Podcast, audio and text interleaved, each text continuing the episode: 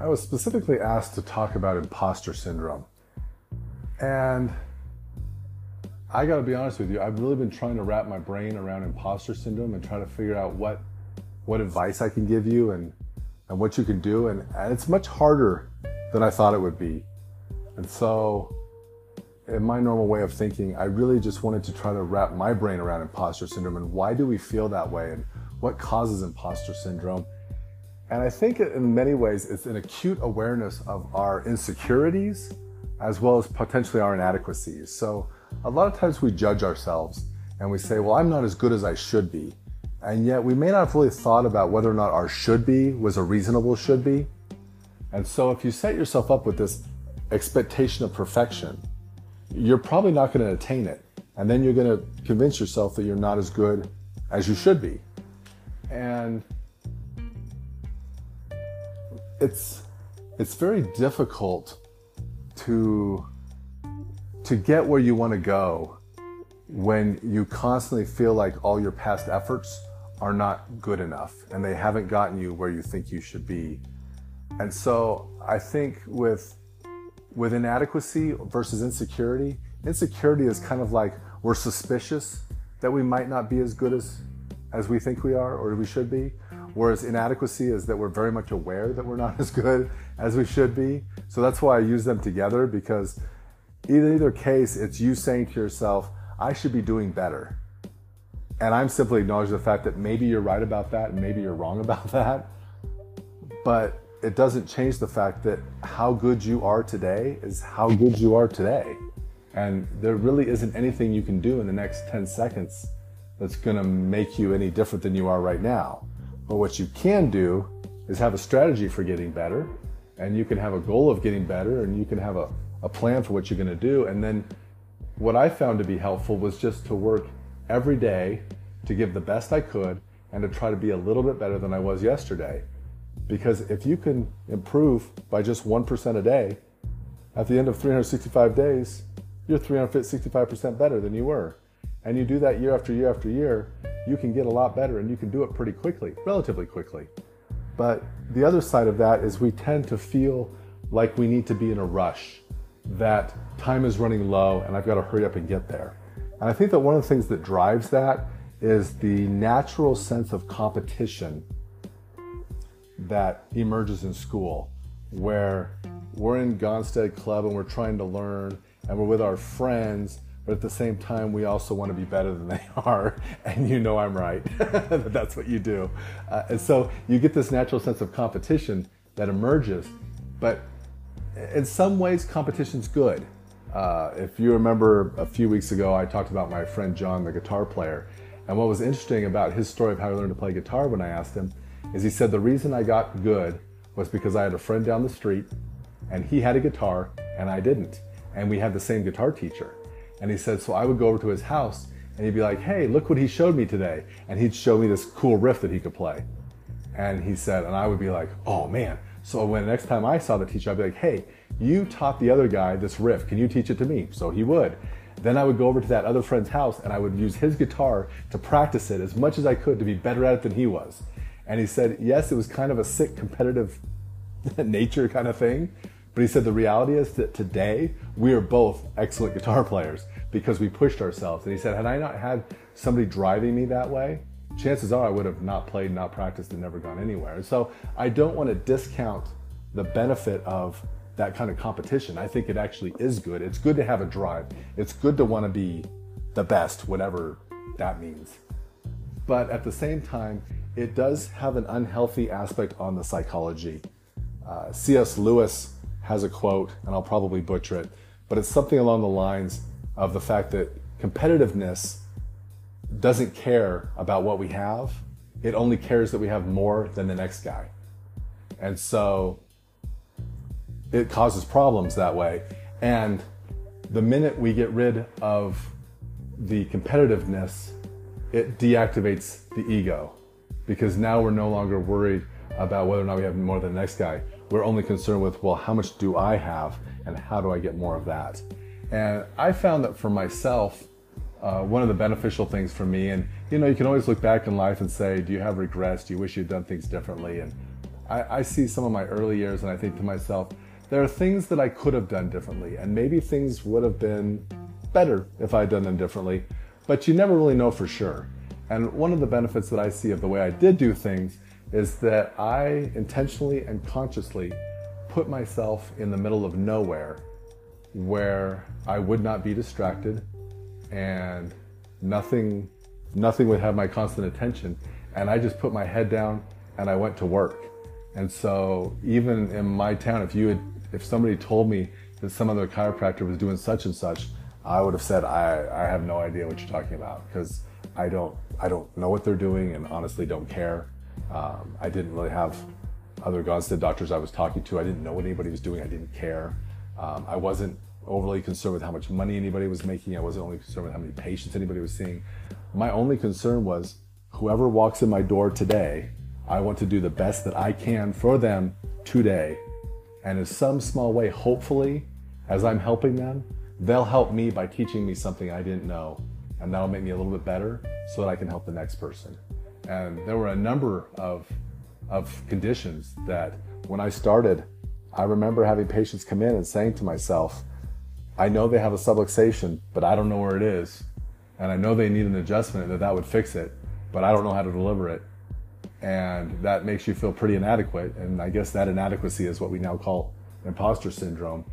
But I didn't feel like an imposter. That wasn't that wasn't the mentality I had. The mentality I had was that I'm in training and I'm just not good enough yet. And I need to get good as fast as I can, not for me and not for ego, I need to get good as good as I can get as fast as I can get so I can help these people when they come in the door because if I don't help them, who will? Who are they going to find? Many of them aren't going to leave town. They're not going to go find you. I know people better than me that I could send them to, but they're not going to go see them.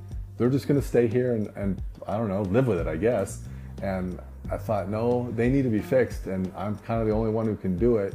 So I got to keep working at this until I learn to find those subluxations and fix them.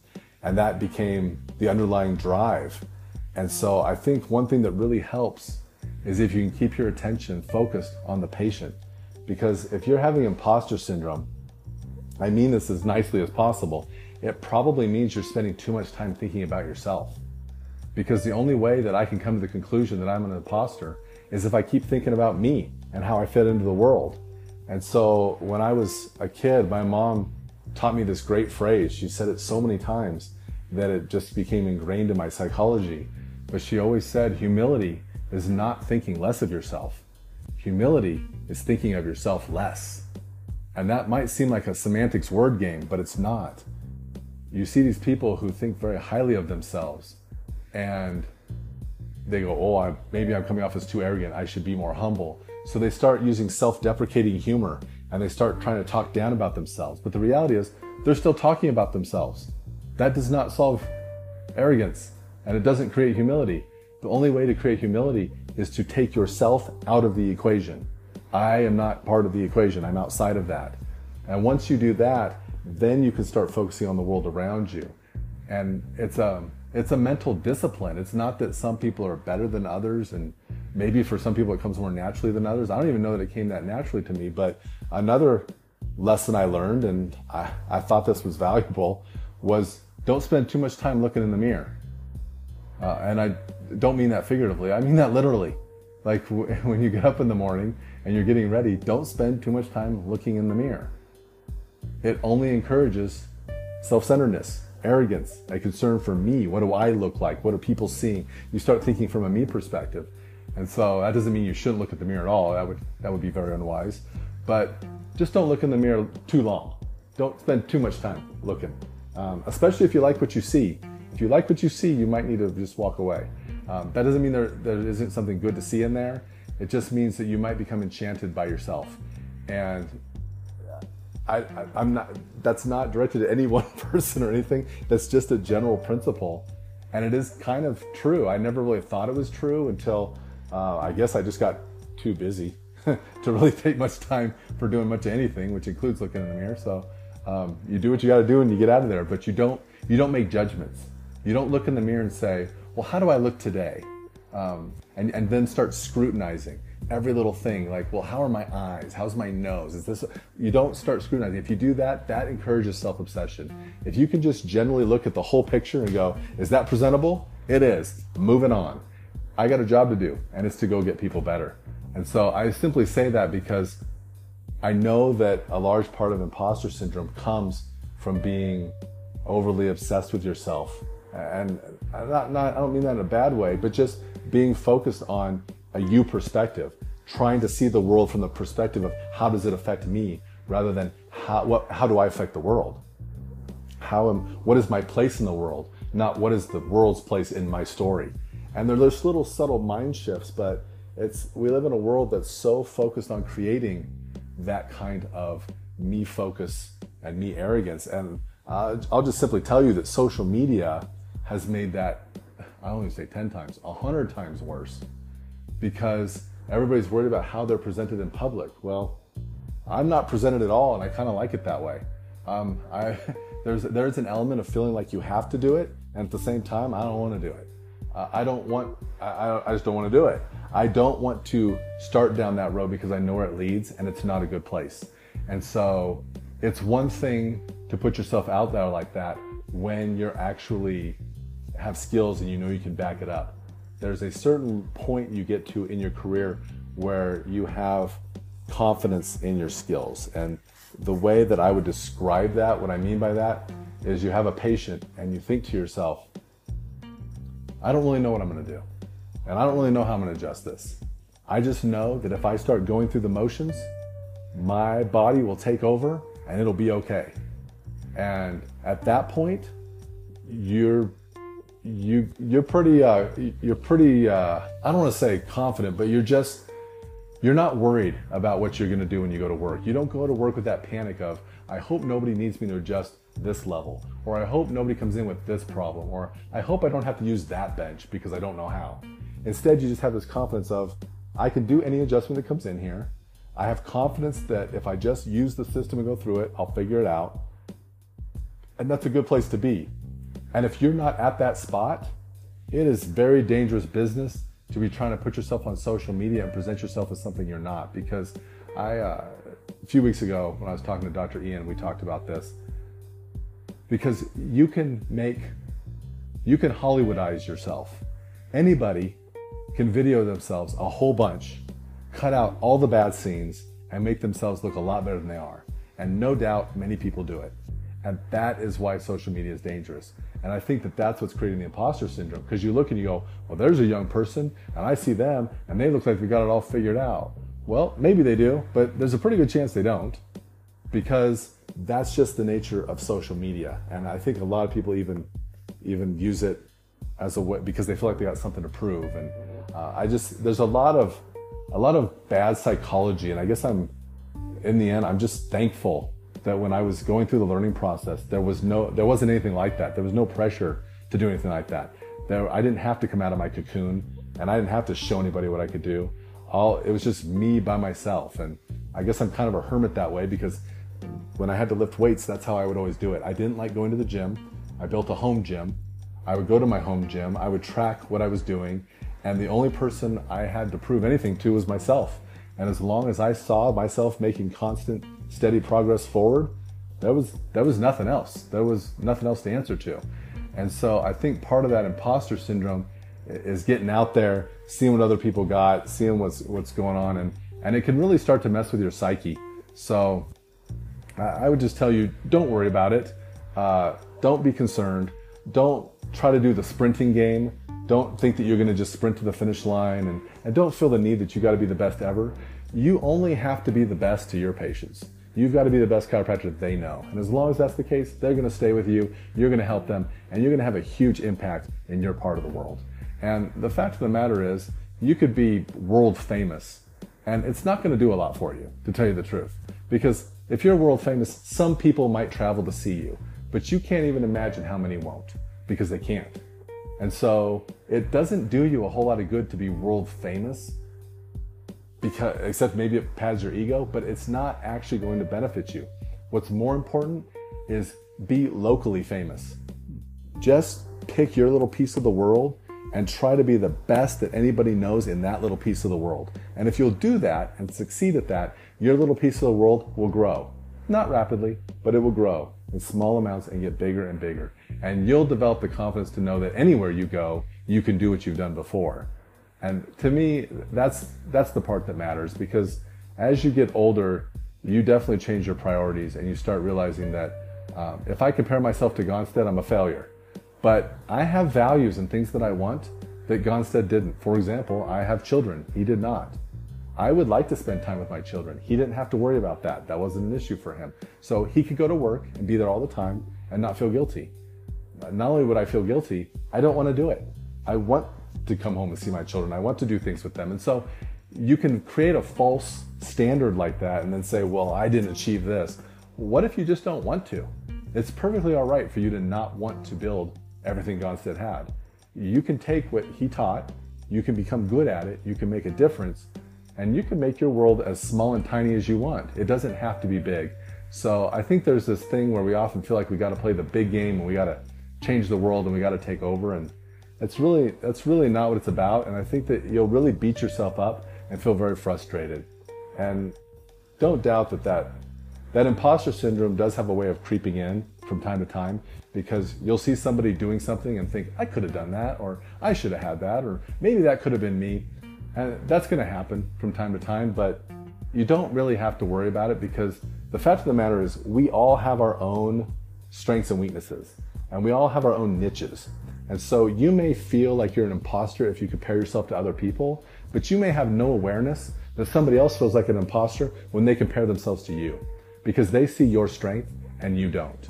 Uh, unfortunately, that's the bad side of strengths is that when we have a strength and it comes naturally to us, it comes so easy, we tend to assume that it comes that easy for everyone. And so, because we think everyone has it come that easy, we assume it's not really a strength. And so we discount it. And we have no idea that actually that thing, other people are looking at you and saying, wow, you just come so naturally. They're so good at that. And that could be anything. Uh, as, so you've got your own character, your own makeup, your own strengths, your own weaknesses. And the, the big part of the picture is just figuring out what is your niche? What's your thing you do well? What's the thing that you want to, to do that, that takes this giant community and carves out your own little piece even within that community so that you've got your own little niche within the Gonstead community and then you've got your own little niche inside your community and if you just focus on that and don't worry so much about trying to play the big game as some people do, uh, you're, you're going to do much, much better in the long run. It's, you're going to be much happier, I will tell you that. Uh, because you can certainly try to chase the big thing. Uh, some will make it, some won't, but you're going to feel frustrated a lot and you're probably going to beat yourself up a, a, lot and it's probably not really worth it. So um, I think the best way to get out of imposter syndrome is just to realize that you're okay where you are and, and think back to where you started. You've certainly made progress from when you started. You've certainly gotten better than that. And you're going to keep moving forward and you're going to keep working and you're going to keep trying. And there's really no reason for you to feel like an imposter. And all the docs I know are not going to treat you like one either. Uh, we, we know that different people are on different parts of their journey. And even if you started late and you're way behind, that's okay. Our only desire is to try to help you get to the top faster. Like how quickly can we teach you this? So there's no there's no judgment there if you're if you're lagging behind or a little bit slower. So I hope that nobody feels like an imposter because you're really not. You're making a difference, and I'm sure if you're doing Gonstead the best of your ability, that you're probably doing a whole lot better than many of the chiropractors around you. And so just keep keep doing what you're doing and push it forward.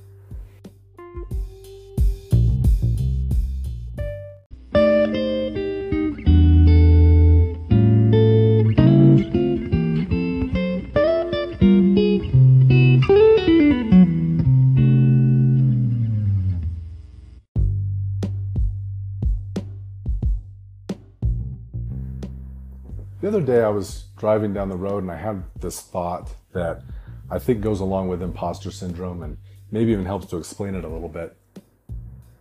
I realized that there was there's this concept that I think creeps into people's psychology and maybe it creeps in a lot and maybe it creeps in a little bit, but it comes in different amounts and it can it can really influence how they think about life and and how they pursue their goals. And I realized that what a lot of people think is that if you're doing the right thing, it'll ma- it'll make your life easy. And so then conversely, they say to themselves, well, if life is difficult, if life is hard, if life is a challenge, then that's an indication that I must be doing something wrong. And the thought that immediately came to my mind was the idea that the perpetual pursuit of the easy life makes people lazy. And it also makes them unadaptable. And so I don't think you want your life necessarily to be easy. And that what smart people figure out is that when life gets easy, they probably need to find a new challenge because it won't stay easy for long if that's the way that it is. And so I think to some degree we all kind of know know this, but then to some degree we all kind of don't. That we'll we might verbally say, "Oh no, I like challenges and I like whatever," but the truth of the matter is that when you really feel like you're climbing uphill and you just keep climbing and keep climbing and nothing's going your way and you face those challenges like when we learn to adjust your seated cervicals like the number one thing. You're pushing and pushing and pushing. Everybody's complaining about their neck and you haven't heard a cavitation in 10 months. Like you get frustrated you go well i must be doing something wrong you don't really know that you might be doing everything right and your hand might just be too weak but you don't know that you're doing something wrong just because it's a challenge. And so I think that there's something beneficial actually in pursuing the challenge to say that I actually want it to be hard. I don't want it to be too hard, but I actually want the challenge. And I certainly don't want to take the easy road because the easy road will deceive me into thinking that I'm doing better than I am. But part of the imposter syndrome is the fact that the challenge will deceive you into thinking that you're doing much worse than you really are. And so I think if I could give you any encouragement, it would be that, that while you're facing these challenges, not only are you getting better, even though you may not perceive it, you're also being developed into the person you're going to need to be because um, there, there are pressures you don't expect, and there's some pressures you do expect. I was, um, when I was talking with Dr. Ian, we were talking about these pressures that you face and the fact that, um, like an acute patient, for example, when you've got an acute patient and you know I've got one adjustment, one attempt to fix this person, my first attempt better be my best attempt. And if you've never felt that, that's a lot of pressure. And hopefully you do put that pressure on yourself because you do have one attempt and it should be your greatest desire to help that person on that one attempt and to, to really dig deep and put out your best performance at that moment and then Dr. Ian said to me that he said, You know, the pressure I never expected was the pressure that happens when you find out that somebody spent their last dollar to get on a plane to come see you because you're their last hope. And he said that was an additional pressure I never experienced, I never anticipated. And I thought, wow, that, that really is a lot of pressure. And so we we talked for a few minutes at one point just about pressure that we have pressure on us and we have to learn to be able to handle that pressure. And you'll go up as you not only learn to handle the pressure mentally, but to actually perform under that pressure. And the first step is you just have to learn to perform. You have to learn to perform before you can perform under pressure. And so if you're still in the learning to perform phase, there's no reason to think that you can perform under pressure. And yet, that does not make you an imposter. And even if you graduate and you call yourself doctor and you tell people I'm a Gonstead doctor and you still can't perform under pressure, that doesn't mean you're an imposter. It means you're in the process of learning. You're in the process of adapting and you're in the process of learning how to meet those challenges because I would say for any one of us, no matter how experienced, no matter how long we've done it, there is still a point of pressure that's beyond what we can handle. And so for myself, I try to become aware of like, where is my breaking point? I need to know where it is because I cannot improve it and I cannot move it until I'm aware of where it is. And that's one of the growth steps is not running from your inadequacies, not trying to cover them up, hide them, pretend they don't exist, uh, act like you're better at, the, at one thing than you really are. You have to get past that and you have to become acutely aware of where is your failure and where does it seem to be happening. And you have to just have the guts to dive headfirst into your failures because that's the only way you're going to get them better and find that breaking point and start moving it. And I uh, it's bad news. But like I said, I don't think that point's ever going to go away. You'll be doing that the rest of your life because even if you're a thousand times better than where you started, there's still going to be that point, and there could potentially still be the patient that's on the other side of it. So that's what drives you to keep going that direction and keep trying to get that additional information. And so uh, the the challenge is always before us, and uh, I think I think that's why Kobe Bryant talked about it a lot. You got to you have to fall in love with the grind, not with the results. And when people get into chiropractic or get into Gonstead, and what they love are the results, seeing miracles, having patients tell you how awesome you are, like making good adjustments. When you get addicted to that, well, that's great, but that's not going to get you there. When you fall in love with the grind of really figuring out what you don't know, learning more, really just the day to day building on what you already have built. When you fall in love with that, that's when you'll see those benefits that you're chasing after.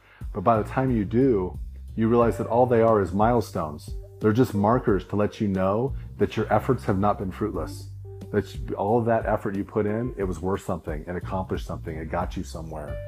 Because at, there's a certain for myself, there's certain expectations with certain conditions or certain patterns. I'll call them patterns that I see. Or a patient comes in, describes a symptom pattern, and I'm thinking, I think I know what that is. So you go through the whole process, scope, palpate, x-ray, the whole thing, and you come to the conclusion that it is where you thought it was. Okay, so that's step one. Now I got to make that adjustment. And you make a great adjustment, and the patient goes, wow, it's gone. It's a miracle. Instead of being like congratulatory, pat yourself on the back, for many, many Gonstead doctors, it's more of a good, that's what's supposed to happen, on to the next. Because it's just a milestone that lets you know I got it right. I, basically, it goes from thinking I should congratulate myself to good, I don't have to beat myself up for being wrong. Let's move on to the next one. And that, uh, that's a lot of what happens because it's more about the grind and making sure you've got it and that you can perform under pressure and you can make things happen. And that's not everybody's cup of tea. And I'll tell you, if when people ask me why, I've had patients and students ask me, why don't more people do Gonstead? I think that's the answer right there, because not everybody loves the grind like that. A lot of people want to be able to get fast results as far as their ability to feel like they've accomplished something, and they want to be able to pat themselves on the back, and they want to feel like I'm the man, moving on, and they don't want to they don't really want to fall in love with the grind. They don't want to taste the frustration. They don't want to pursue something like that. And yet, there does come a point where, as a Gonstead doctor, you start to look like a magician.